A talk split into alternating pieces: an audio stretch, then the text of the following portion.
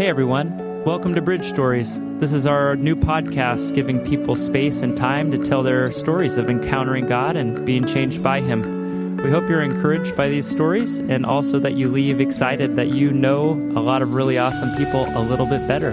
So sit back and enjoy. Pablo, good to have you here. Thank you for having me. How's it going? Good day. Praise the Lord. You know, Yeah, we're another another day in par- another day in paradise. You know, waiting for glory. That's it. amen to that. It's been uh, windy as heck though. You feeling the dry skin going on?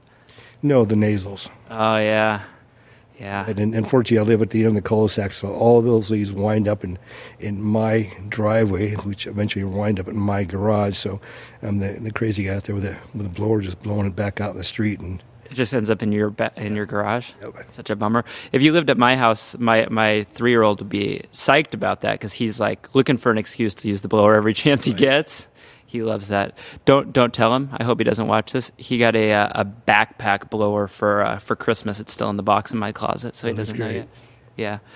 Well, uh, hey, I'm excited to talk to you. Um, I think I've I've kind of known you on and off for five six years now, and I I know bits and pieces about your story. But I'm excited to kind of give you an, an opportunity to share more about your story, and I'm really excited for people. I, I hope uh, online to really get an idea of who you are and what you're all about. So. I don't know. Maybe kick us off with uh, your your childhood a bit. Where'd you grow up? What what can you remember? What were you into? I know you're into motorcycles now, but what were you like as a as a as a kid? well, how far back do you want to go? I want to go back to the day of. Cons- Actually, I shouldn't say that online. Uh, I, just just paint a picture for us. You know, it, it's it, it's it's funny to think. So here we are at you know Cambridge in the 22. St. Joseph's is right down the street. That's where I was born in 1960. wow. Yeah, I used to say I'll, I'll probably die in St. Joseph, but I quit saying that. Why is that freaking people out? yeah, no, because I don't want to you know speak it into into life. That's why. Oh.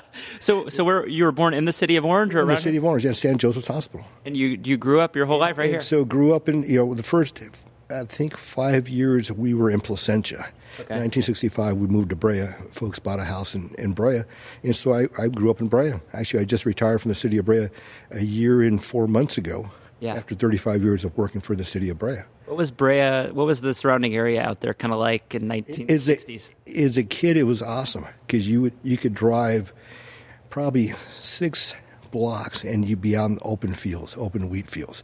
You- Wheat? wheat fields, yeah. had no idea. Yeah, and so back in the day when Orange County had orange groves, there was orange groves, lemon groves in in Brea, and so basically Brea is you know tar in Spanish, and so the foothills in you know in in Brea is known for oil. And so they've been harvesting oil for, for years. And actually, I had a friend of mine, uh, Jack Alger, who grew up in Brea as a kid back in the 30s, 40s, and his father used to walk the oil lines checking for leaks. Wow. So you know, so Jack grew up and. And, uh, and Jack was a funny guy. He, he's, he was an old, you know, biker back then in that era of, you know, flatheads and, you know, uh, knuckleheads. And, you know, there's pictures of Jack with his little leather helmet on his bike. And, you know, when he married uh, Kat, his wife, they had no car. That was their mode of transportation. always crack up. You look back, like, what were people thinking a leather hat was going to do if you crashed a motorcycle? Well, I don't think they were thinking. but but yeah, so it, it's kind of funny to look back at what Brea used to be and what it is now. It- Yeah. It, was a, a fun place to grow up. You know, you you could you know go out of town and there was a over on Valencia there were some hills that people would take their motorcycles to go out there and ride. Yeah. And that was my you know kind of what what kind of got me excited about about bikes. So you so from an early age you were exposed to motorcycles. oh, yeah. Who was who was exposing you? Was it your dad? Was it a brother? Uh, you know, dad. Yeah. So he was already into it. Yeah, he, he kind of, and not really into it. We, you know, we got a bike when I was, you know, probably a, a teenager. Yeah. And that was a start. And, and, you know, it really started back, it's funny to think about that. I was, we were coming down the 90, no, 57 freeway just before the 91. And I was with an uncle. We were headed to, to Santa Ana. And so my uncle, it, it, you know, that's a whole other story. A U.S. citizen, but lived in Tijuana. And so he would, you know, buy used cars and take them down and sell them for, for scrap, you know, for junkyards. And so I was just, he came up and so I was riding with him. And uh, we're heading down 57 freeway in 91 transition. And I hear this roar. And it's a pack of motorcycles. And, and so back then, freeways weren't what they are today, as, far as just the way they're made. And so anyway, so this pack takes off the 91 headed west, and the straggler that was kind of trying to catch up starts to go south on the 57 freeway, and his girlfriend just taps him on the shoulder and points. He takes that bike and right over in the embankment because back then the embankment didn't have curbs and it was just a dirt embankment. Took the bike and made it. and I go, someday, someday I want to do that. how old? How old were you? Ten. you were ten. You already kind of had this oh, idea. Oh yeah, yeah. It was just such a deep passion of yours right. right from the beginning. Yeah, right from the beginning. So, so when I think about you, I think of a few things, but one of them is definitely motorcycles. The other is you love Jesus. So that's your first exposure to motorcycles. Right. What's your earliest memory of Jesus? Jesus, uh, Mr. George Boatwright. So I lived in Brea, corner of Birch and Flower. We were on Flower. Right next to us, there was a house, and then next to that, that house corner was a church. It's a Baptist church. Mr. Boatwright was a pastor there when I was a kid, and I didn't, you know, figure this out till later. And, and so, so I remember as a kid with you know, you know, neighbor kids going to you know summer, you know, summer summer camp, and and that was kind of you know you hear the gospel. But at the same time, I was brought up in a Catholic church. Okay. So I'm dragged to church every you know every Sunday, and that was part of life. So there, there's always been a reverence for things of the Lord in my life. Okay. And you know, I say when you grow up Catholic, hey, you, you know, you do your thing. Come Saturday, you go to confession. Come Sunday, you go go to church, and you've done your you've done check the box for the week. Yeah. You know, and, and so, you know, so that was kind of life. And so, so and Mr. Boatwright there had had a church there. You know, when I was a kid, and they were doing construction, and me and the neighborhood kids go over and you know cause havoc, and and so that came to light. You know, 1991 when. Uh, we're at Mr. Boatwright's church up in Ventura now, and, and, I'm with you know the Club Soldiers for Jesus, and so they were doing an outreach. So I, you know, we ran up there, and, and so Mr. Bortwright says, "Hey, so where are you fam- from, Pablo?" He's from Arkansas, and I said, "I grew up in Brea." I said, "Really?" He says, "Where?" I said, uh, Flower and Birch. He says, "You were that little Mexican breaking my windows, weren't you?" were you? Yeah. you were breaking his windows. Well, me and the neighborhood kids just being stinking kids, you know, being punks, man. Being punks, yeah. You know, broke broke a couple of windows and sounds like Brea was a pretty hard place to grow up, yeah. breaking windows of the church, right. man. and so it's kind of funny. And you go back to well, your sin will find you out eventually, and there it is, you know. From the Arkansas redneck preacher, right? Thirty yeah. years later, yeah. That's that's incredible. That's that's interesting to me. That um, so I didn't know that you grew up Catholic, but I, I like how you said that. That you know, even though it was kind of a checkboxy thing, you grew up with kind of a reverence for. There's yeah. something here that demands right. respect. Right. Yeah, that's, that's, even you know when I got older, you know, bef- you know, gosh, you know, now I'm in my in my twenties, and I'd go to church. I'd get up on my own, go to church. Take that, off that the, was still Catholic church. Yes. Okay. You know, take off the box, you know, but I tell people it's like I wasn't even out of the church parking lot. I'm, i had a Ramcharger. It's like a blazer, so there's no there's a, an open space for the back seat. So I'm, I'm reaching in the back for the ice chest from the night before. Yeah. You know, to grab a cold beer, the, with the, the Miller in a bottle, the, the champion of beers from the night before. As you said that, I'm remembering those commercials. They were they weren't even like shy about. We're just advertising to right. people who want really bad beer. I assume. I don't. I don't really know. Well, I thought Miller was pretty good. well, you were also in your 20s. right. And so, and I tell people then, so now I'm on the church parking lot. I'm driving down the street. And now I'm I'm steering the car or my, my Ramcharger with my knee because now I'm rolling a joint. Okay. Because that was just life. So this is your early 20s? Yes. Or, you know, 1920. Yeah. Okay. So you you had said before we went live and we started recording, you were you were talking about a, a moment you can remember. I, I, think your words were you were kind of sitting in a parked car in a park. Yeah, and, just and, trying to think like, what do I want with my life? Yeah, so I've always tried to exercise. I had a bicycle. I'd ride down to, to Craig Park and you know Imperial Highway and State College here, and just go ride the park and just get some exercise. And, and I, I would stop sometimes, and, and you can watch the 57 freeway just go by. Yeah and whether I was sitting there, you know, you know, getting stoned, I'd be real, you know, getting stoned, yeah. watching, you know, cars go by and just contemplating life. Yeah. You know, here I am at 20, you know, 19, 20 year old man, you know, where's my life going? What what am I doing? At, at this point, are you heavily invested in, in kind of motorcycles and the culture around that, or no, not? you know, yet? no. Actually, at that point, kind of gave it up for a while. Okay. And, and so just, yeah, just trying to contemplate life. It's like basically I was working construction, I was working for a paving company and, and making good money, but it's like, you, you know, I, I remember my father telling me, hey, buy a house. You, you can buy a house. And this is back, you know, in the you know late '80s, where America was an industrial nation and we were doing good as a, as a country. Yeah. And so, but me and my my stupidness, it, it was all about the party Yeah. you know and so making you know good money for for a, a young man but going out just you know partying just Yeah. You know having fun and so but i would contemplate life where's my life where am i going to be Yeah. you know down the road I think that's uh, you know it seems like it's a moment that a lot of young people come to. It's you know I've, I'm invested in I don't know sounds like for you a kind of a party atmosphere, party culture. You're doing it. You probably have some friends doing it with you, but kind of like in the background there's voices or something of where does this actually go. I think a lot of people know full well this doesn't lead anywhere necessarily wholesome or good, but these are my friends. This is what I do. So that was just kind of you know life you kind of grew up you know in that lifestyle you know of the 70s it was all about the party and you kind of continue on but still you realize that you know i'm growing up there's got to be some some changes here yeah, not really you know knowing how to go about or just really even you know what it even looks like Yeah. So, so you're you're in that. It, it doesn't sound like you necessarily felt like you were stuck in it. You just more or less had, I don't know, some, nothing better to do, or you weren't really sure where to go. But clearly, you didn't stay there. So, so talk a, a little bit about what what kind of transpired to the point where you're no longer partying. How'd you? Right. So it, it's kind of funny. So had a cousin who was married to to Fred, and so Fred, he's he's ten years older than me, and so Fred was a Vietnam vet. So Fred, you know, he was off in Vietnam. He'd come home, and you know, we'd kind of hang out and party together. Okay. And so Fred was, you know, kind of like almost like that, the big brother. And so after he got out of Vietnam, he started uh, driving truck for a company, and he was going out of state driving.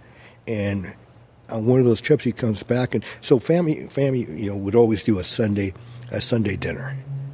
And so those, you know, to me, those were always fun.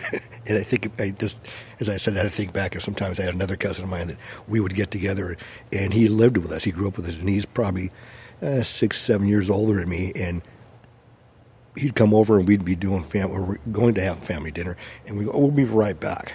Oh yeah. And we'd take off and go do stupid, and it'd be hours, and we'd miss family dinner. And Oh just, my gosh. Just you know, just silly. But anyways, so Fred comes. You know, he starts coming back now. Now he's preaching the gospel. He's sharing Jesus with He us. disappears as a truck driver. He disappears on some loads, and then all of a sudden he comes Yes, back and he's yes. got Jesus. He's got Jesus. And and so now Fred is, is, is, you know, telling us about Jesus. And it's like, okay, yeah, I know Jesus. I know who he is. But no, talk about serving Jesus, about giving your life to Jesus. And going, okay. So, you know, after, after a few, you know, Sunday dinners, you go, I need to split before Fred gets here because he's going to tell us about Jesus. And, and so, you know, out of love and respect, I'd, I'd listen. Yeah. And so, you know, life goes on, and, and Fred's still in, kind of, you know, in our lives. And uh, my father ends up having a massive heart attack and passing away, Okay. you know, November, you know, October 3rd, you know, 1980. And life just turns upside down. Okay. And so here I am, a 21 year old, and so now you know helping helping take care of mom. I got three sisters that are all younger than me, and uh, my youngest sister being being nine.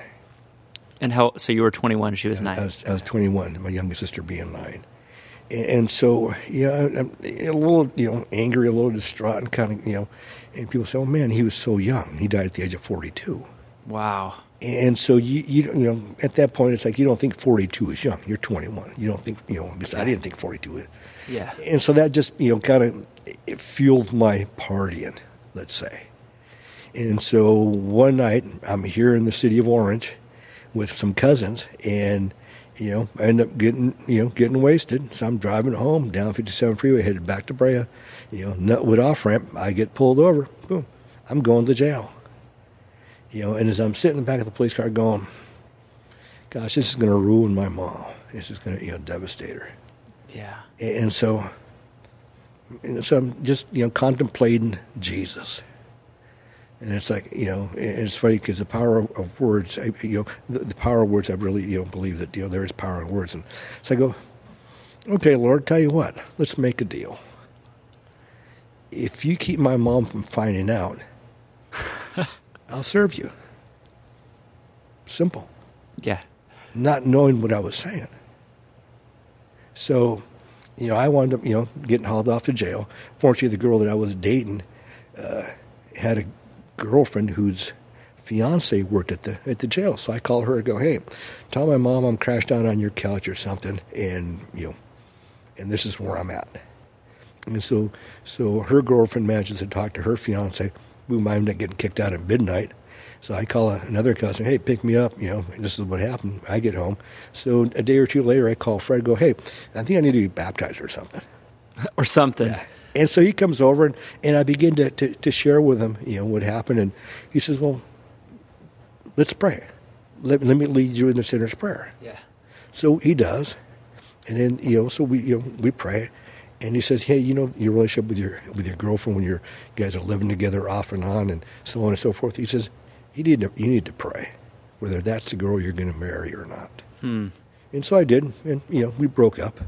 But it, it wasn't, you know, so I gave my heart to the Lord at that point. Girlfriend had a co-worker, Bob's big boy, Yorba Linda. Oh, yeah. And so her father was a pastor at Evangelical Free Church of Yorba Linda. And I, I can't remember his, his name off the top of my head. And so there was a church. It's a Christian church. I started going. In in your mind, uh, from from growing up Catholic, was there in your mind at that time was there any differences in churches, or was it just like there's a church I'm going to go to it? The realization that it's a relationship. Okay. The realization that I've made a commitment that I'm going to serve God, and and I made a commitment. Yeah. The realization that there is somebody bigger than me. It, it's not about you know the, the genie in, in the bottle where you know life starts to go sideways and you pray Yeah. you know, because that's who God was to me before then. Yeah. You know, now it's about you know a, a church that's it's, it's teaching you, not so much. You know, you go to sit for an hour and and hear a message, and you kind of glean a little bit, but you really don't apply it to life. Yeah. And so, so I, I started off at this church, and so I was there for, gosh, you know, a few months, and just you know going to church, never really plugging in, and so I end up end up backsliding. Okay. You know, I end, end up backsliding, and and uh, you Just know, going back to the party life. yeah, going back to the party life, you know, wiping out the side of my girlfriend's car. And, you know, we were still kind of, you know, e- even even though, yeah. And, and so I remember after that, I thought, nah, it's either it's going to be all or nothing. Hmm. And I remember going back to the church, walking in and, and talking to a a youth pastor, and I said, "Hey, here's the deal. You know, I was here. You know, this, you know, this is what happened." And it's funny, the, in the struggle that goes on within your life, within your own, you know, your own mind, your own heart. And it's like even before I, you know, gave my heart to the Lord, it's like there was a struggle going on within me. Same thing when I went back to talk to that youth pastor or back to the church. I knew that as soon as I walked into the church, everybody was going to turn around and look at me and go, "There's that backslidden individual." Hmm. Just in my own, my own, you know, sneaking thinking. Yeah. And so as I as I visited with him, he says, "Hey, tell you what," he said, "There's a college career group. I'm going to introduce you to." And so he took me upstairs and college career group, probably fifteen, maybe twenty young people, Yeah. you know, you know, guys and girls, you know, age eighteen to you know twenty five. And it's funny, so I remember sitting in this Bible study and looking around, and it's like, you know, here you got this guy, he's kind of, you know, cocky, you know, Tim Smythe, and going, what a, you know, what a clown. And This other guy over here, Vinton Thingval, you know, a, a CPA, 20 some odd CPA, glasses, pocket protector, and the pins, and, you know, shirt and tie. I'm thinking, wow, what am I getting involved with? But, and the funny part, those two guys became my buddies Yeah. and, and we we did life together in that in that time that I was part of this church. Yeah. And so then I realized you could have fun being a Christian. You're not drinking. You're not getting high. You're not hurting anybody, and you're having a blast. Yeah. And it began to change my heart Hmm. And, and who I was and how I how I viewed people, and uh, it just you know some formative years. At the same time, I, I, as I look back, uh, so here I'm a 21 year old man. Uh, my father's passed away. I have no real role models in my life, and so and I, I didn't. This didn't really come to memory till about five years ago. In that church, there was a a, a big black man, 400 pound. Forgive me if I'm off the weight. But Joe Daniels, an internal medicine doctor, says, "Hey Pablo, come to my house." He discipled me. There was a man by the name of Ron Rao, Fullerton Police Department. He was a lieutenant there. Pablo, let's get together. They discipled me. Hmm. And, and those were my role models. Yeah. And in that, you know, there were some men, there was a, you know, some other men that, that you know, that, that kind of discipled me, but not to the extent that these two did. And, and that just began to form my life and who I was in Christ. Yeah. You know, at the same time, just uh, back then working construction, it was feast or famine. Come winters, you know, back when it used to rain, you know, it's like, you know, I wasn't working, and so just realizing, okay, I need to do something different. And so as a as a kid, I'd worked for the city of Brea in a CETA program, and so uh, go, you know, What's the CETA program? uh, basically, it's like you know for youth. You know, they called it CETA, and basically, you know, so you know, as a high school kid, you know, worked for the city doing all the all the junk jobs that the guys don't Okay. want to do. They, basically, you know, you're being abused. That's your internship for Yeah, experience. exactly. Yeah, yeah. and so I did that for like three years, three summers in a row yeah. and you get to know people. So, so uh, at that point, I'm going, yeah, you know what? I start praying, and Lord, I need another job, something that's a little more consistent, little, you know. And so, I, you know, looking through the paper back then, there's a street sweeper operator job for the city of Brea. Great, you know. I had my Class A license. I was, you know, driving trucks, hauling equipment, and, and so, so I went and applied, and, and it's kind of funny because I remember. Uh, as I'm leaving City Hall, I run into uh, Pat McCarran and, and uh, Bill Higgins. So Pat was the director, Bill was the, the assistant director, and I know these guys because I, you know, I knew them when I was, you know, when I was a kid working, and so, uh, you know, weeks go by, whatever. I get a call, I go down, I interview, I get the job. Hey, praise the Lord! It's, it's you know miles from the house. So, you know, I forget how many years into it, Vern Vosberg was my supervisor. Well, I'd worked for Vern as a kid. And so I'd gone out and played softball as a kid and just, you know, anyways. And so, so Vern has a, a department barbecue at his house. You know, so there's like, you know, 12, 15 of us at his house and, and barbecue. So afterwards, everybody kind of leaves and I hang out because I, I have a good relationship with Vern and we're just talking, hanging out. And he says, you know, I never told you this. I said, what's that, Vern? He said, when, when you applied for the job, there was a stack of applications for me to look at, a stack for me not to look at. He said, your application was on the very top of the stack that I wasn't supposed to look at. He said, but I saw the name and I recognized it and I grabbed it. He said, you know, in a sense, you weren't supposed to have this job. Yeah. That was because I had a DUI. Okay. Oh, it's- yeah, driving a street sweeper. Yeah. Yeah, it's at that point, you know, it just, Vern, God used you to give me this job, Yeah. you know? So did, was, was he was he aware that you were actively being transformed? You were not DUI Pablo at this oh, point. Oh no, no, yeah, he, he, yeah, he was aware because I was pretty open with my with my walk with the Lord. I, I always have been. Yeah. I've always been pretty out, out, outspoken, and so at that point, it, it really gave me the opportunity to to share with Vern. He says, you know, yeah, my son-in-law, you know, he's you know sharing sharing no, his stepson, Okay. sharing the gospel, and it just you know, so it gave opportunity just to continue to you know to to uh, to water that seed that had been planted in Vern.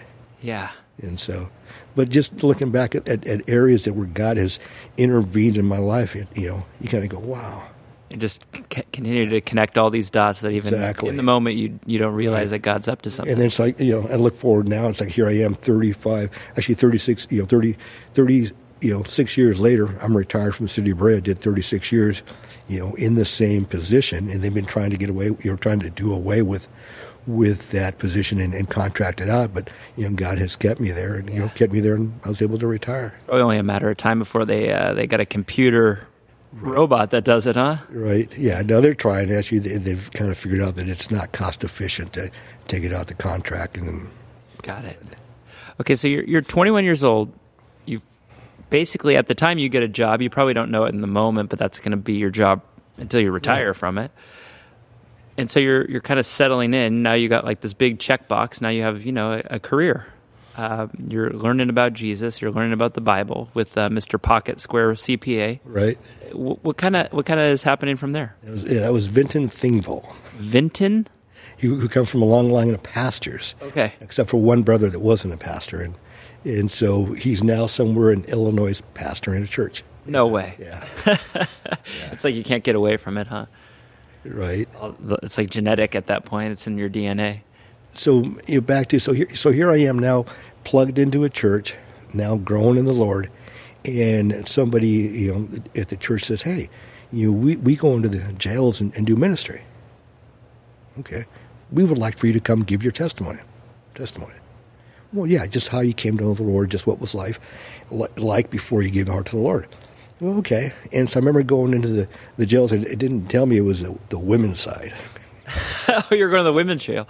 and, and so yeah, I, I went a few times, but but here I am, a 21 year old kid, you know, in the in the shape of my life, I'm wearing a pink shirt, you know, going in and just just you know sharing my testimony, and that developed into uh, prison ministry with Bill Glass. Then it was Mike Barber, and, and so yeah, I did that for for several years. Where you know every few months I would fly somewhere in the country to walk into a prison and and go whether it's cell to cell or you know engage men and just Wow. share the gospel. I had no idea.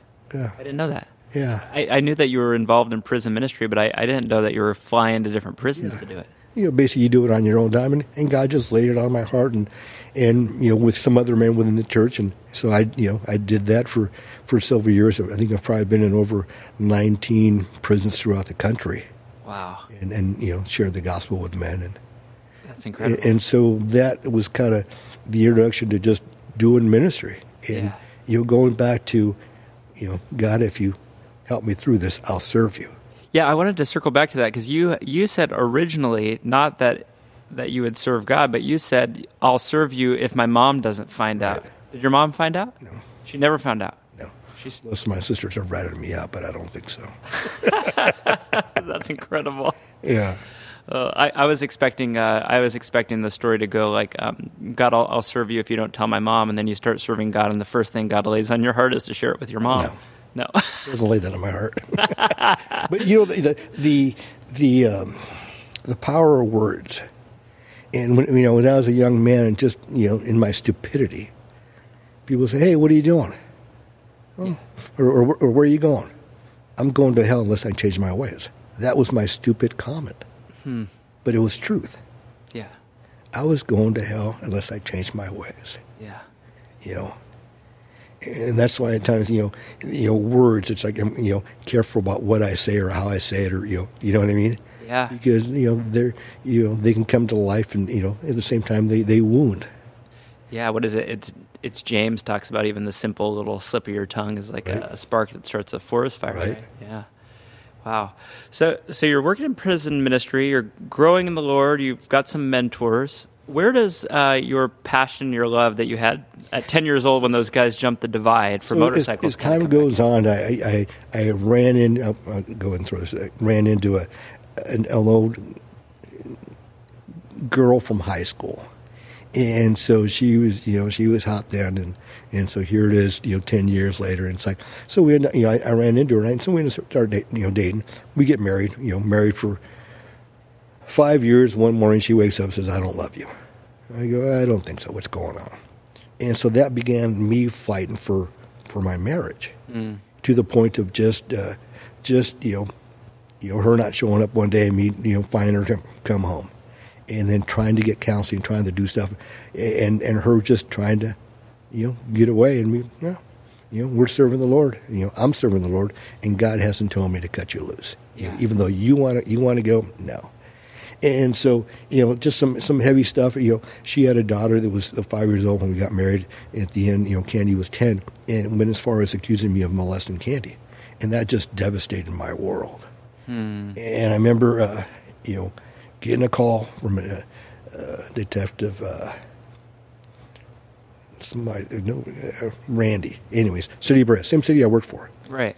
and Randy Smeal. And, and I go, Randy, do I need an attorney? He says, no, you haven't done nothing. I said, says, come on down. So I get down. I said, you know, Randy, the truth will set me free.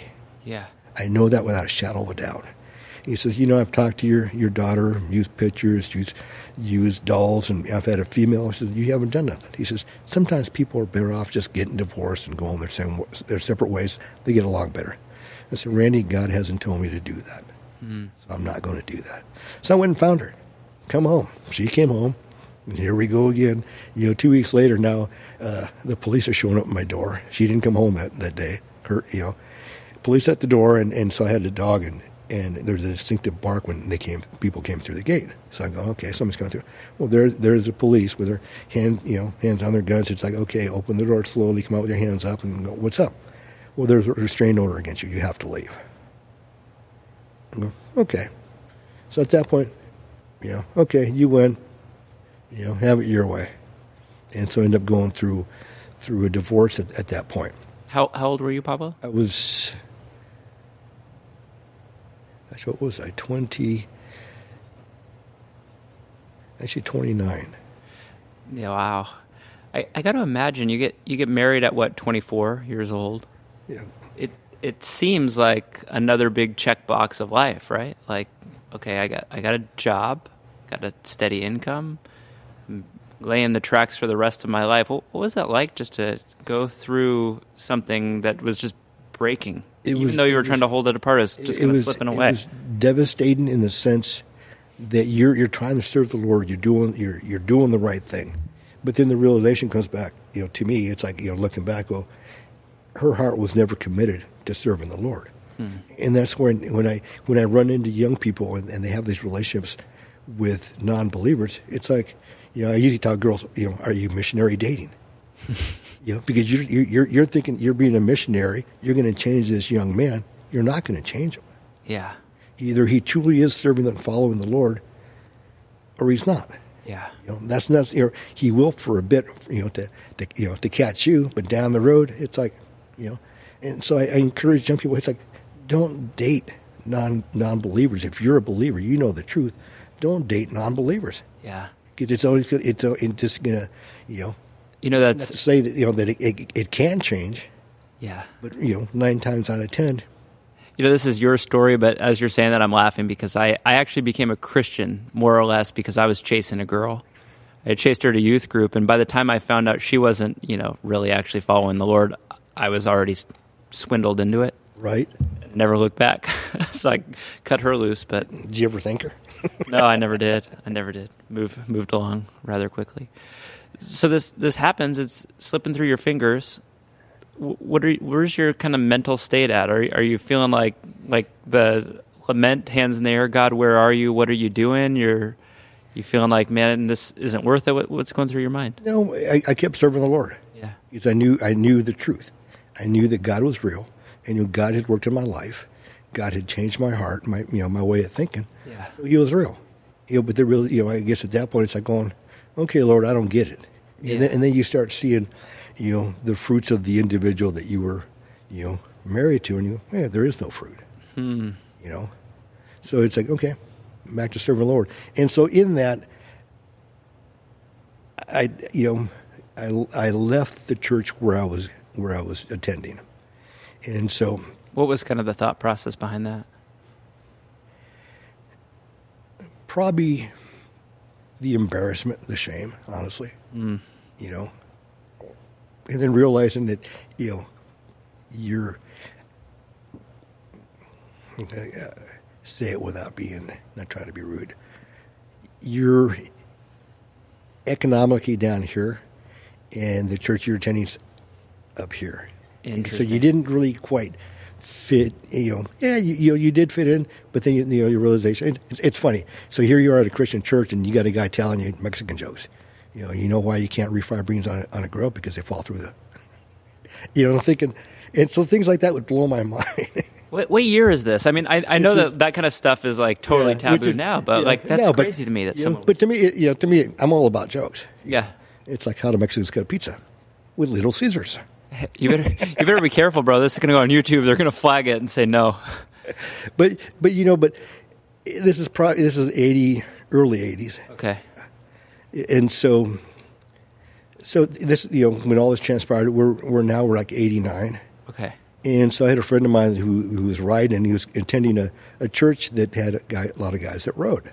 So at that point, you know, you go through something like that and go, hey, you know what? I'm going to, you know, dive back into my passion. And so, so people who are listening who aren't, you know, up with the lingo, you're talking about guys who are riding motorcycles. Right, exactly. Okay. And so wound up plugging into this, this church that had, a, a motorcycle ministry. In And the 80s. No, this is this is now, eight, yeah, 89. 89, Wow. you know, Around 1990. 1990. Yeah, Okay. Exactly. It was 89. Is it, what is a motorcycle ministry? Is it just guys who love the Lord getting together to ride bikes or? ride bikes and, and, and to do ministry. And so got involved there for a bit, and I won't mention the name of the, you know, the the church. Okay. Called, but you know, that's a whole other story. Okay. And, and so have time if you want to go Uh, no, I won't go into Okay. it. I, I, I don't want to name names and tell stories. And Yeah. but anyways, so you know, so I was there probably for for a year, year and a half, and so right in that transition of, of life of being married, now I find myself alone with all this time. So this particular you know church had homes, so I went to live in a home. I, I lived out of a duffel bag for six months. What a fun time! it really was. It was simple. I Yeah. was still I still had my job. I'd get up at you know four o'clock in the morning, go to work, come back, and there was always something going on. You know, as far as you know, doing ministry, being involved, and, and so it, it, it took care of the issue that I had, which was time. Hmm. And so I get involved, buy myself another bike, doing ministry, and so did did that for for over a year, and then you know down the road you, you realize things aren't quite as copacetic as you think they were. Yeah. things, you know start to come to light. Things start to fall apart within the organization. And so i had friends you know leave. And so eventually you know i end up leaving also. And and so in the in that interim these friends that had left had you know talked about starting a motorcycle club. I go hey cool. Here's what you need to do. Go talk to this person you know because in in the culture there's big dogs on the block there's other organizations that exist and have existed for years Yeah. that pretty much I won't say control, but if you want to exist in the sandbox, you got to play with the players in the sandbox, and there's a protocol that takes place. Yeah. And so, so basically, so they, they did that, and, and started, you know, basically, Soldiers started, Soldiers for Jesus started in 1990. Oh, okay. 1990. So then So you were part of Soldiers from the very beginning. I was, I've been there from the very beginning. I came in six months after it started. Okay. Yes. Okay. And so there were seven guys that started. And so, you know, back then it's like, you know, it was kind of a, it was interesting, you, you know, especially when you have single men trying to serve Jesus. You know, Yeah. so, On motorcycles. motorcycles. Yeah. But it, but it was a blast. You know, Yeah. we, we were serving the Lord. We were going to runs. We were meeting other, other people from other organizations, from other clubs. Yeah. And, and basically, you, you, you, you got a patch on your back as soldiers for Jesus. It's like, you know, we're a Jesus freak. Yeah. You know, so you got guys, some guys that kind of em- embrace it, kind of go, "Hey, that's cool," and other guys that go, "Well, hey, I serve Satan." It's like, well, "Hey, you can have to serve somebody. You serve Jesus." Yeah. You know, Yeah. So so very early on, this, this I've always been curious about this. So, okay, you're you're part of soldiers now. You're going on runs, and for people who don't know, when you go on a run, say to like Sturgis or something, how many guys are at the end of that rainbow?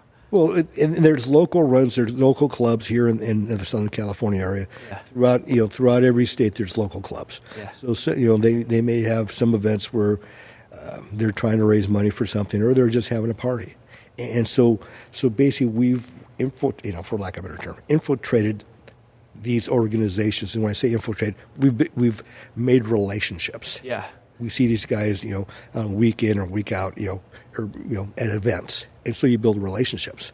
So, you know, like you know, the run that you're talking about is Sturgis. That's you know the biggest They, they, the second biggest one, or the biggest one in the country, that's held every you know first ten days of August in Sturgis, South Dakota.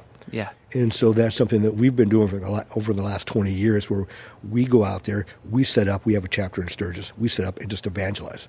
Yeah. Just give away Jesus. So give people an idea. You're you're at this event. You you got soldiers for Jesus on your back. You're there because you're serving God and you want to influence people for Him. So you're building relationships. What what kind of people are rolling up to a, a spot like Sturgis? I mean, these are these are hardened, sometimes difficult people, right? They're no different than I was as a kid. Yeah. You know, they're, they're men who have nurtured sin well.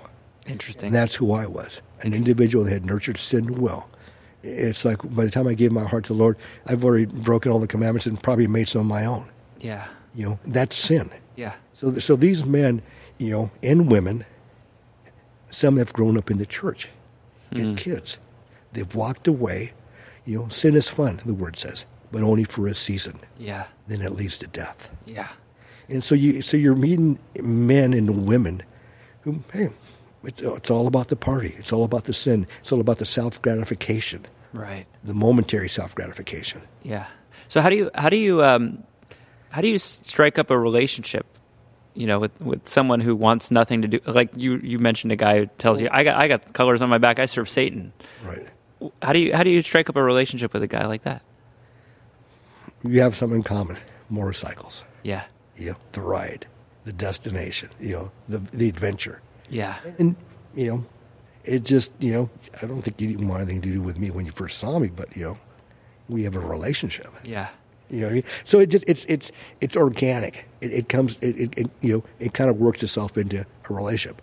You know, I have relationships in, with organizations or with guys in other organizations that are that aren't serving the Lord, Right. And that, that I that I could you know call them friends. Yeah. You know, it, it- it's funny. I got to guys that I work with that, that you know aren't serving the Lord, and so I have these relationships.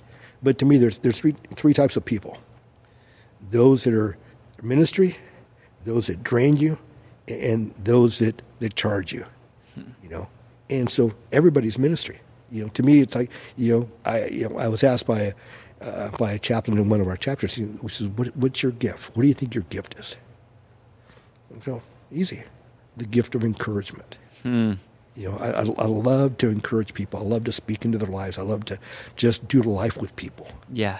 and say, "Hey, you're going to get through this. Let me, let me, let me show you how." You know, that's I. It's, it's cool that you you totally see that in yourself because I, I, I think one of the things that blows me away about you is you know you're on the board here at church so you have some you know ministry status if you will.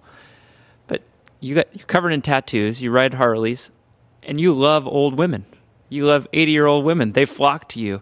I see teenagers who just absolutely adore you. It's it's so interesting to me that that is uh, when people know Jesus it's like the great you know explosion of walls everything that people anticipate that is a difference between us is just gone right we uh, we're serving serving jesus And it, and it brings to mind, "He that's been forgiven much loves much." yeah You know?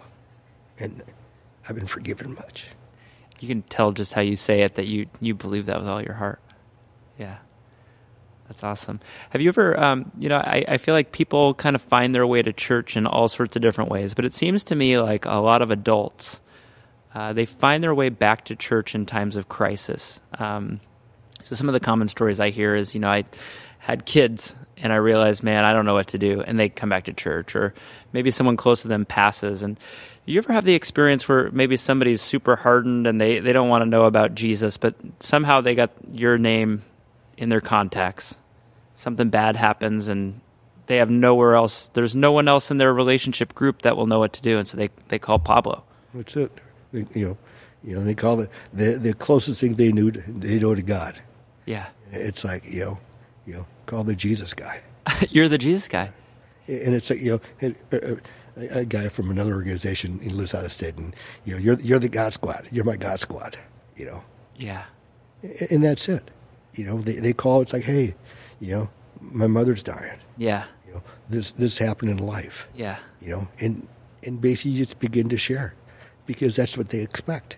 Hmm. You're that conduit to, to God. yeah you're that conduit that's going to tell them the truth. Yeah. It's going to pray for them. Yeah. And that's something that, uh, hey, you know, we're going to pray for you. It's like, right here? Yeah, right here.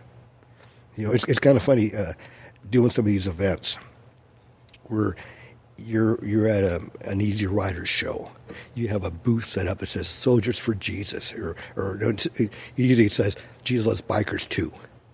And so you're you're there and you're giving out, you know, whether it's tracks, stickers, shop towels that have the you know a logo that we in print that says "Jesus loves bikers too." And people, you know, it's funny to watch people that are walking by with their beards like, I can't believe they're here.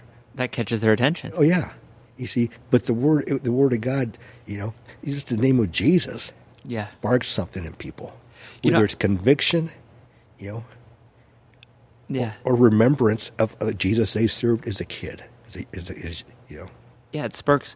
You know, I think people are um, they're taken aback to to know full well what kind of lifestyle they might be in, and think that someone who loves Jesus would come to them. You know, I was uh, thinking as you were talking. There's the um, the the story in Jonah. I, I don't know if you remember at the end, Jonah. You know, he you know it's like half-heartedly walks into Nineveh. Hey, you better turn, or this is going to happen. And then he goes and he he kind of camps out up on the hillside. You remember that part? And he's literally like, God, blow them to smithereens. Give me a fireworks show. I want to see the place explode, right?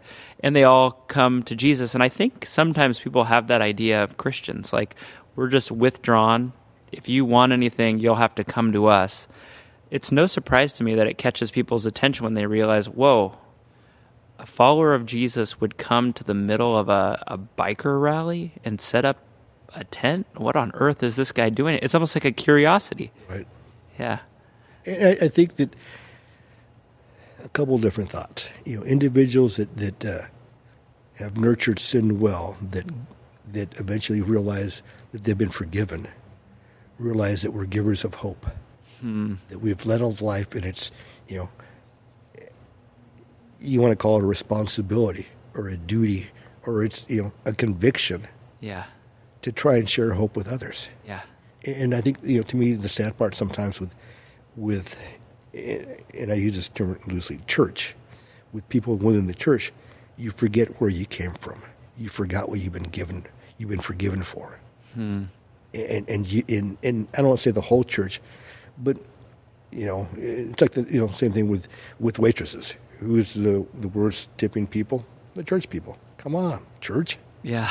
Yeah. I've, I've read that. I've Yeah. heard that a lot. Yeah. yeah and so that's why me and my wife we go to the extreme you know Yeah. It- it's like you know you, you go to the extreme you know to you know as, as because you're you're you know and to me it's like you know I, I get made fun of because I've never met a stranger. There's not anybody that you know people always seem to be it's like you know when we're on the road. Hey we're going to stop over here. We're going to go to you know to Cracker Barrel. It's like who do you know there? You know? Because me I I, I engage people. Yeah. I ask questions. And half the time before we're leaving we're end up praying for the waitress because she's got a need Yeah. you know, or we end up praying, you know, gas station, same thing. People see the name of Jesus and, you know, they inquire and then all of a sudden you realize that you got them in tears because their life's a mess. Yeah. You're giving them hope. So, so I wanted to cover a couple things, but I it just dawned on me. Uh, you know, I have a, a story with soldiers that I, I think some people have heard, but people might get a kick out of it. Uh, you were on your way to Sturgis once upon a time. What what town were we in again? That was um, Be, was it Beaver, Utah? Ce- Cedar, Cedar, you know, it was Beaver. It was after Cedar City, Beaver, Utah. Yeah. Yeah. So so the the story is I'm sitting in the back seat. My wife is driving. I'm trying to get the six month old baby to stop screaming. We're in the middle of nowhere. And Natalie looks in the rearview mirror and is like, "Oh my gosh, we're out here. In, what is it on the 15, I 15, somewhere way Yes, out there. the 15, yeah, way out the there, 7. northern Utah, something like that. She tells me, "Oh my gosh, look, look, here comes a ton of bikers." And I'm thinking, "Ah, who cares? I don't care. I'm trying to keep this baby crying." They blow by, and then about two minutes later, she goes, isn't Soldiers for Jesus what Pablo does? And I said, yeah, it is. Is that who just drove by? Yeah, Pablo. Pa- that's Pablo's group. That's cool. They must have a chapter out here. And then we stopped for gas, and I looked down at my cell phone, and you text me, hey, I'm pretty sure I just saw Natalie. and I said, that's impossible. We're in Beaver, Utah. I'm in Beaver, Utah. We just passed you in the middle of nowhere. yeah, it's kind of funny. You're on the road, you got time, and and you know once you get out of California, riding's great because there's not a bunch of traffic, and you're out in the middle of nowhere. You're enjoying it. And I remember you, it's going down the road, and you know you look at cars and go, oh, California plates, huh. all this stuff on top. Oh, the young lady. Huh. I wonder if she's going to college. and that's what I'm thinking. Yeah. And I go by, I go, man, that looks like Natalie. Uh, is, there you are. You spotted yeah. spotted my wife driving. Right, and we, we pulled off the off ramp right after we passed you guys. Yeah, yeah. Beaver. So that that kind of leads me to my next question because you were talking about soldiers, and that's we'll talk a little bit about that. That's a, an organization that you're still very much involved with. You're the the international president. So you've kind of told us uh, started. Would you say in 1990 yes. with seven guys? It's not seven guys anymore, is it, Pablo? Tell, tell us a little bit about what you guys are up to and what Soldiers for Jesus does now. Well, we're an international organization with chapters here in America, across America, Canada, from the Mexican border all the way down to Panama, in every country in between, and then also Brazil. We're in South Africa. We're in uh, in Europe, Belgium, working in the Netherlands, working into um, Germany, and gosh, what's the other country? It's a small country. I can't come to me. But anyways, we, we have chapters there. And, and so basically the same thing. This, this whole subculture of, of motorcycle clubs yeah. is, you know, even though it's worldwide, it's it's it's very well. Um, I've been to Europe and, and you know talking to guys in other organizations. You know, so oh yeah, he lives down the street. Yeah, you know, it, it's it's funny how just how small the world really is. Does it does it just seem like because it seems like if you were a biker you know, like you were saying, nurturing your sin, you come to know Jesus, it seems like there's not a whole lot of options for you. If you've been living in a biker lifestyle and you're part of a club, like where do you go now? But it seems like you've caught lightning in a bottle. Like you can continue to be part of a motorcycle club, one that serves and follows Jesus. Is that kind of how you get a lot of the, the folks who come into it? Some, but but sometimes you know for the individual that's nurtured sin that gives his heart to the Lord you you're better off. You know, there. You know, I've I've known a lot that have just got them walked away from the lifestyle because it's such a draw. Yeah. Okay, so just getting on a bike and being on a ride kind of brings back a lot of those right. addictions you know, and habits. Yeah, you know, I, I, got a good friend of mine that uh, that uh, you know basically you know got out, sold this bike, got you know got away from just he's just living life. Hmm. You know, because the temptation is just you know. Yeah. So you find yourself right this very moment as the president of that not seven guy inter- uh, organization, an international organization. How many chapters do you have total? I think we're at 43 here in America.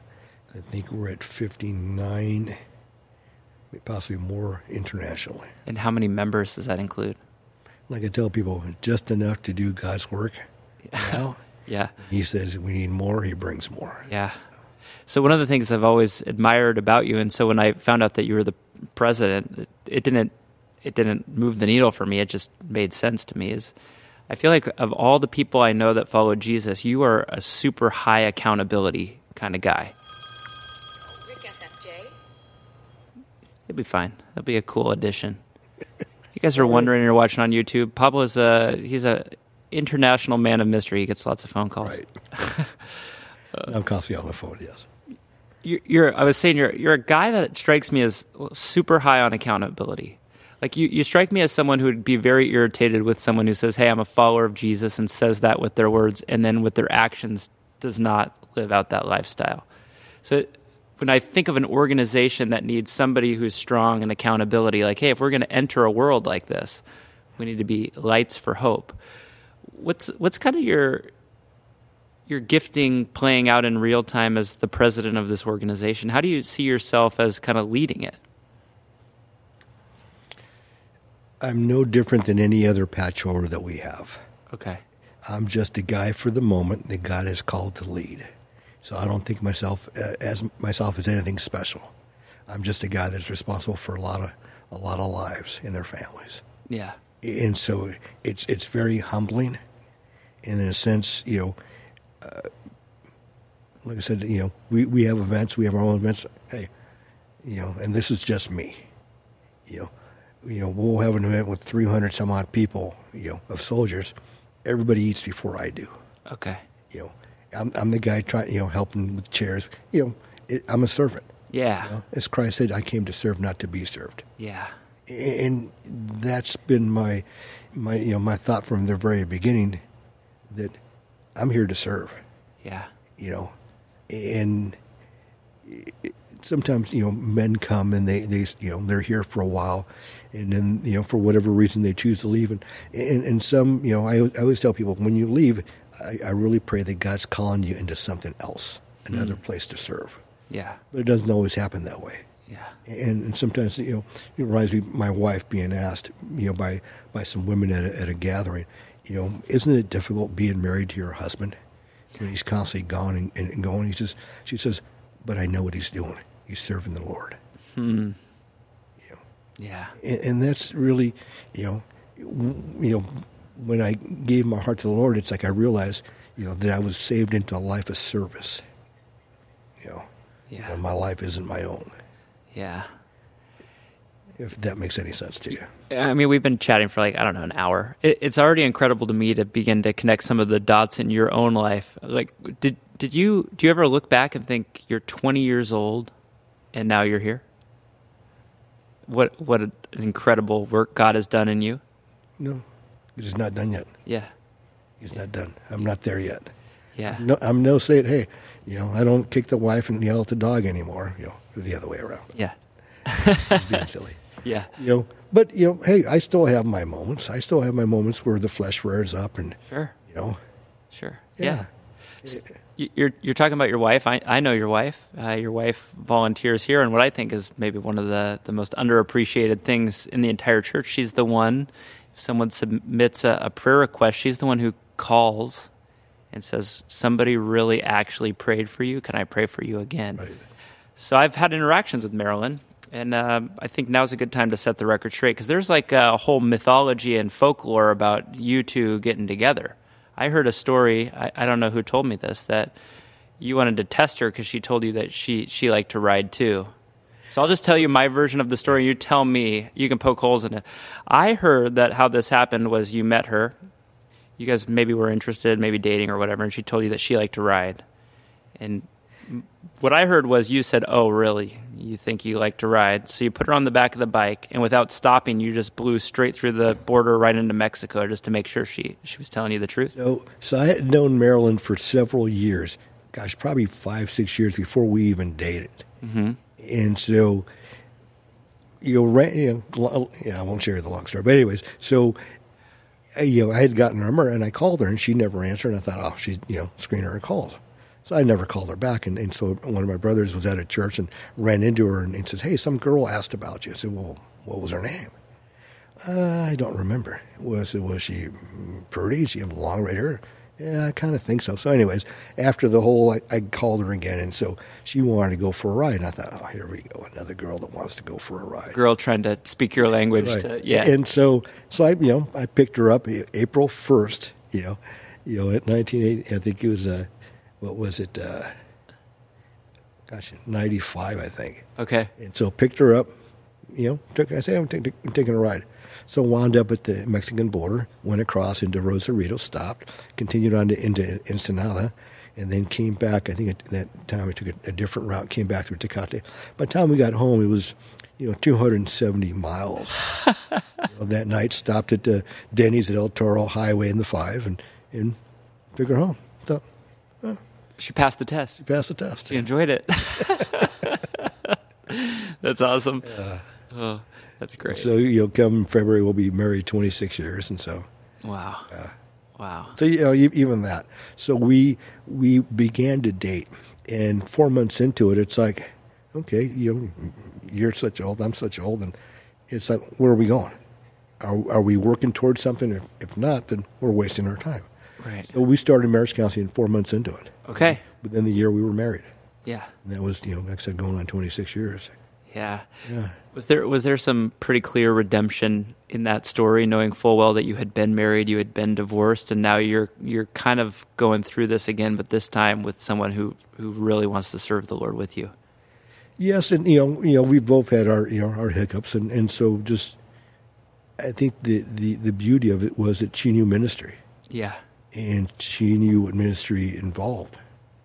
And the fact that you know we had our, our miscarriages and have never had kids, Yeah. you know, and made it you know life is different. You know, it's like you know my kids are you know my family is is, is soldiers. Yeah. You know, and they're scattered you know scattered around the, around the world.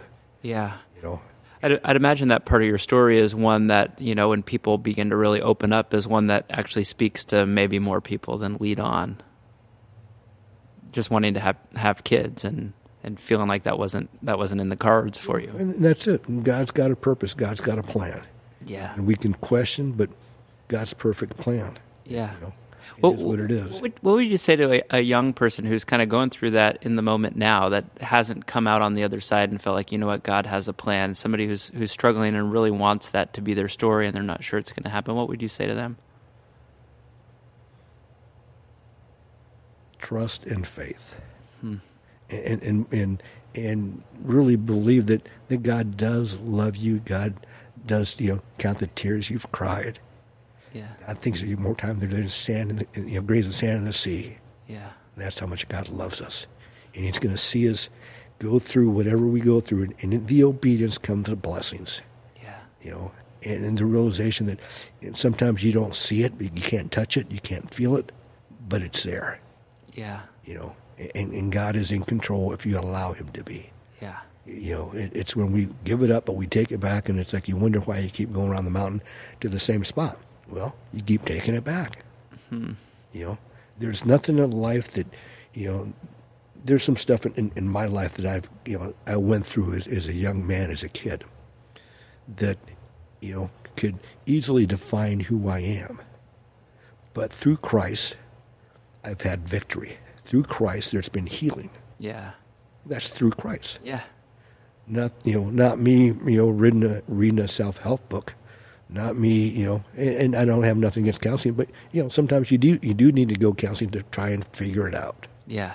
You know, a, a Christian counselor. Yeah. You know, they could lead you through Scripture and say, "Hey, here's what God's promises says." Hmm. Yeah. A- and so, you know, hold on and keep trusting God. You know, it- it's like you know, you know, I tell people that the difference between a Christian and a non-Christian, when life happens, the Christian knows where to run. You run towards Christ. I like that. Yeah. Hold on. The non-Christian, hey, I'm, I'm going to go get a 12-pack.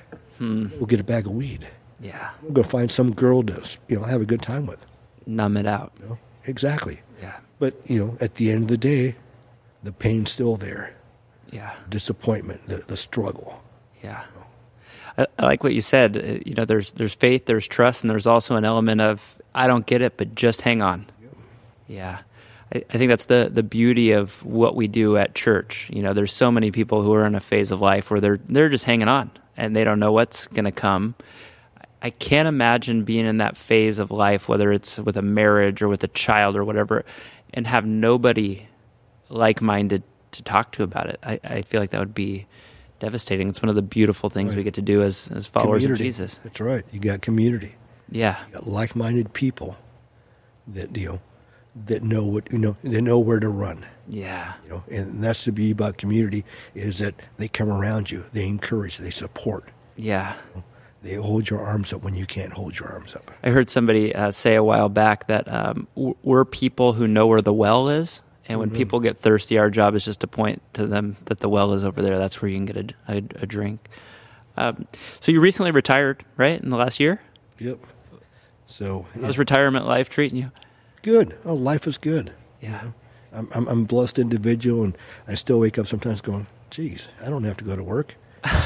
I'm getting a paycheck, and you know, I got time to do this." You're taking good care of yourself. You're in the gym, right? Yes, Yeah. Yeah. you know, I need to probably shed, you know, the the five pounds that I've gained the last year. But you know, food is is fun.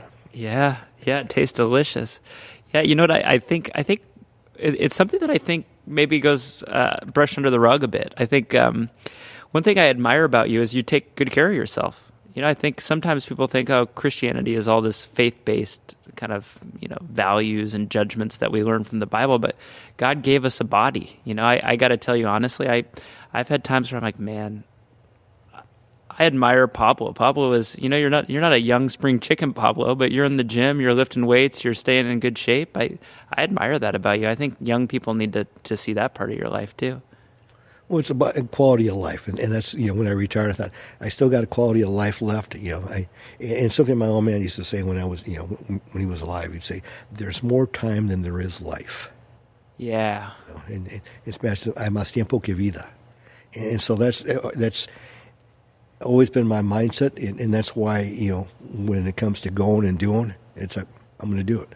Yeah, you know, I, you know, I'm I'm blessed that I get to travel internationally, and, and I enjoy it. You know, I, I enjoy going to Europe and you know the little kids say "Papa, Papa."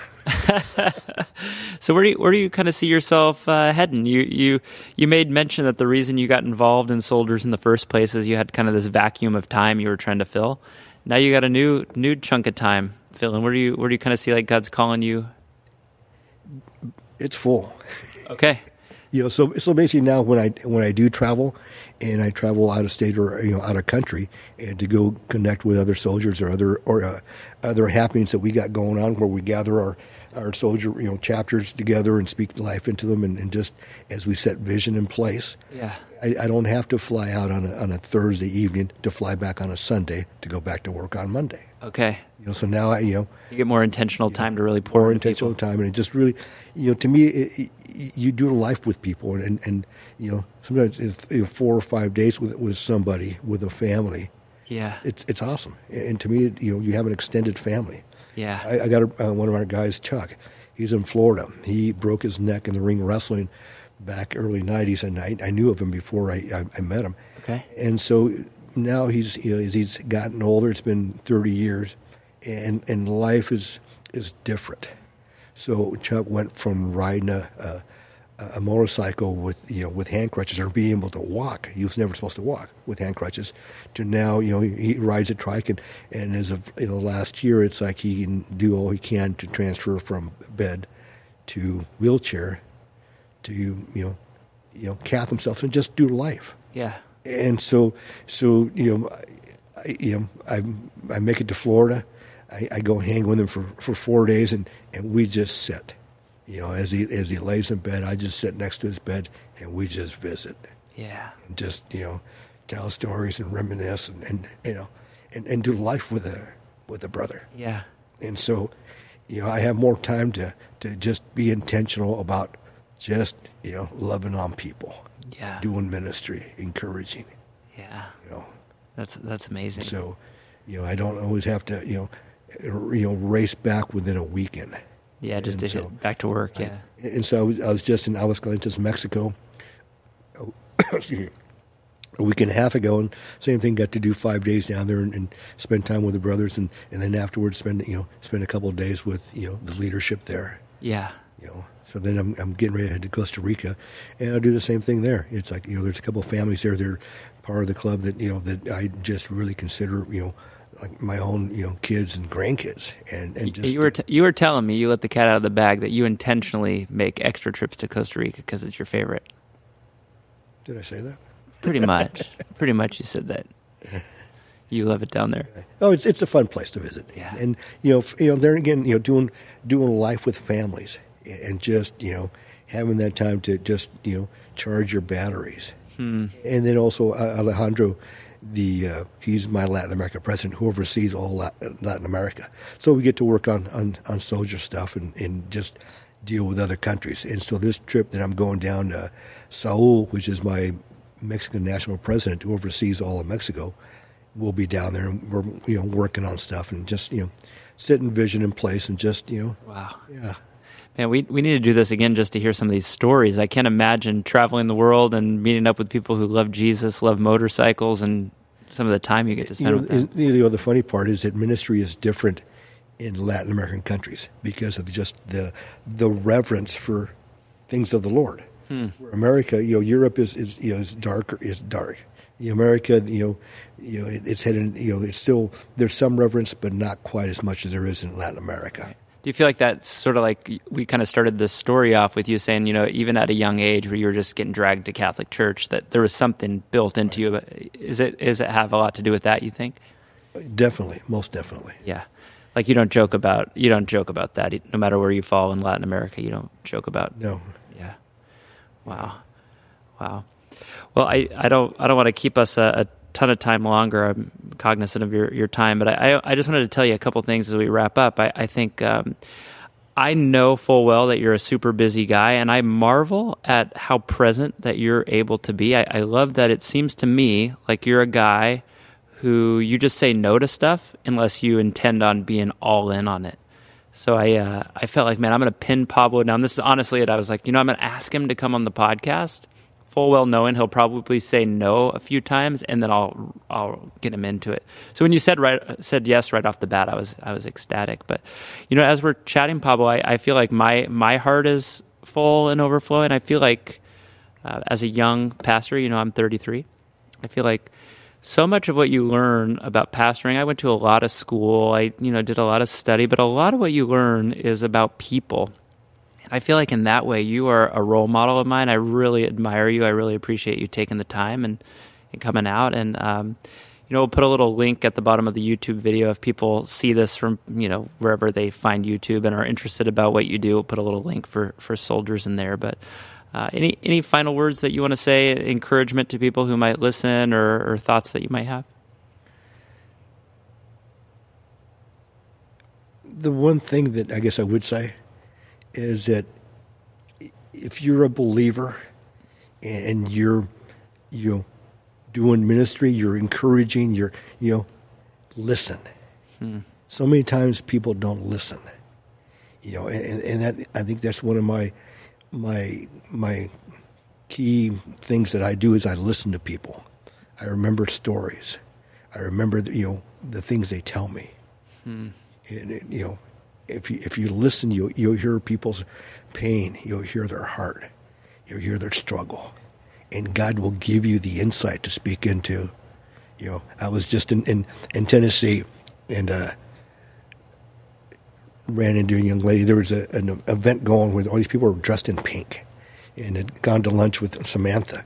And so I remember, you know, walk out going, what the heck is that about? And it's a store. And so I, you know, we're, you know, we're leaving, walking back to the parking lot, and I see this, this, you know, young lady dressed in pink, pink hat, pink boots. And I go, hey, so what's going on? Well, it was a grand opening to a, this particular store that they're in, in, uh, in Nashville, outside of Nashville. And, so I just began to talk to her, and, and she said, well, I'm from La Habra. I go, really, La Habra? It's like, and so she's a young lady. So I'm thinking, you know, her dad must be pretty close. Go, What's your dad's name? She tells me, and it just, Nora just kind of spoke to me, and, and the way she said it, I said, So is he incarcerated? She says, No, but he's been in, in and out of jail, and people, you know, know my name, and they, you know, they, you know, basically, yeah, you know, think of my father and you know, God just gave me some words to encourage her, just to say, hey, you know, who you are is who you are, not who your dad is. You know, you you make your own path, and you will set your own your own future. You know, by you being you. Hmm. And and to me, it's just about listening to people. Yeah. Just listening, and you hear their pain, you hear their struggle. Yeah. And and God will give you. You know, I tell people that you know we're all people of influence. You know, every day, by word, by touch, by deed, we influence people. Yeah. And it's either a positive or a negative. Hmm. We're people of influence. Yeah. Well, we're we're sure are grateful that you uh, call Bridge Community Church home. I think um, one of the things that we're already seeing with just one episode that's out is uh, you might get mobbed by people. I think uh, I think people are going to be really encouraged by you, and I, I feel like uh, you know it's a conversation starter when people feel like, well, I know a little bit more about Pablo. So uh, thank you so much for taking the time and doing this. I uh, I can't wait to see what people's reaction are, and I, I think more than anything, they're going to be encouraged in the Lord because of you. So I'm grateful for you. Well, quick, you know, so we uh, we've been here probably 15 years, I think now. Okay. And so we were at a church up in, in Walnut, and so you know felt God calling us to our community. So whenever I was gone, Marilyn would go around and, and check out churches. Yeah. And she said, "There's this one church," and we'd check out other churches out in the area. And so I remember when I walked in through the front door, you know, being mobbed by the, the greeting community, the, old ladies, and, and, and, because my wife constantly tells me, you're a scary looking individual. I go, I'm the nicest guy you'll ever meet. Just ask me, honey. You know, but both know, can be true at the same time, Pablo. But, but just you know, the reception from the ladies. Yeah. You know, and, and, and hugging on you. You're, run, you're running the gauntlet, and you're not being beaten. And it's like it was it was awesome. And, and so you know, to me, it's like I tell people. It's so I, to me, it's very important when people show up to to Bridge. It's like, hey, how are you? You know, welcome. Yeah. You know, to greet them and make them feel welcome because you know it's it's about their lives Yeah. that we're here to minister to. Yeah, well, I think that's an open invitation. If if you're watching or listening online, um, come introduce yourself to Pablo. He's a great guy, and um, I, I think everyone experiences that you really are an encourager. So, so thanks again, Pablo. Uh, we'll sign off, and maybe we can keep chatting a little bit off air. But Cool. appreciate having you. Thank you for having me. All right, thanks for listening, everyone.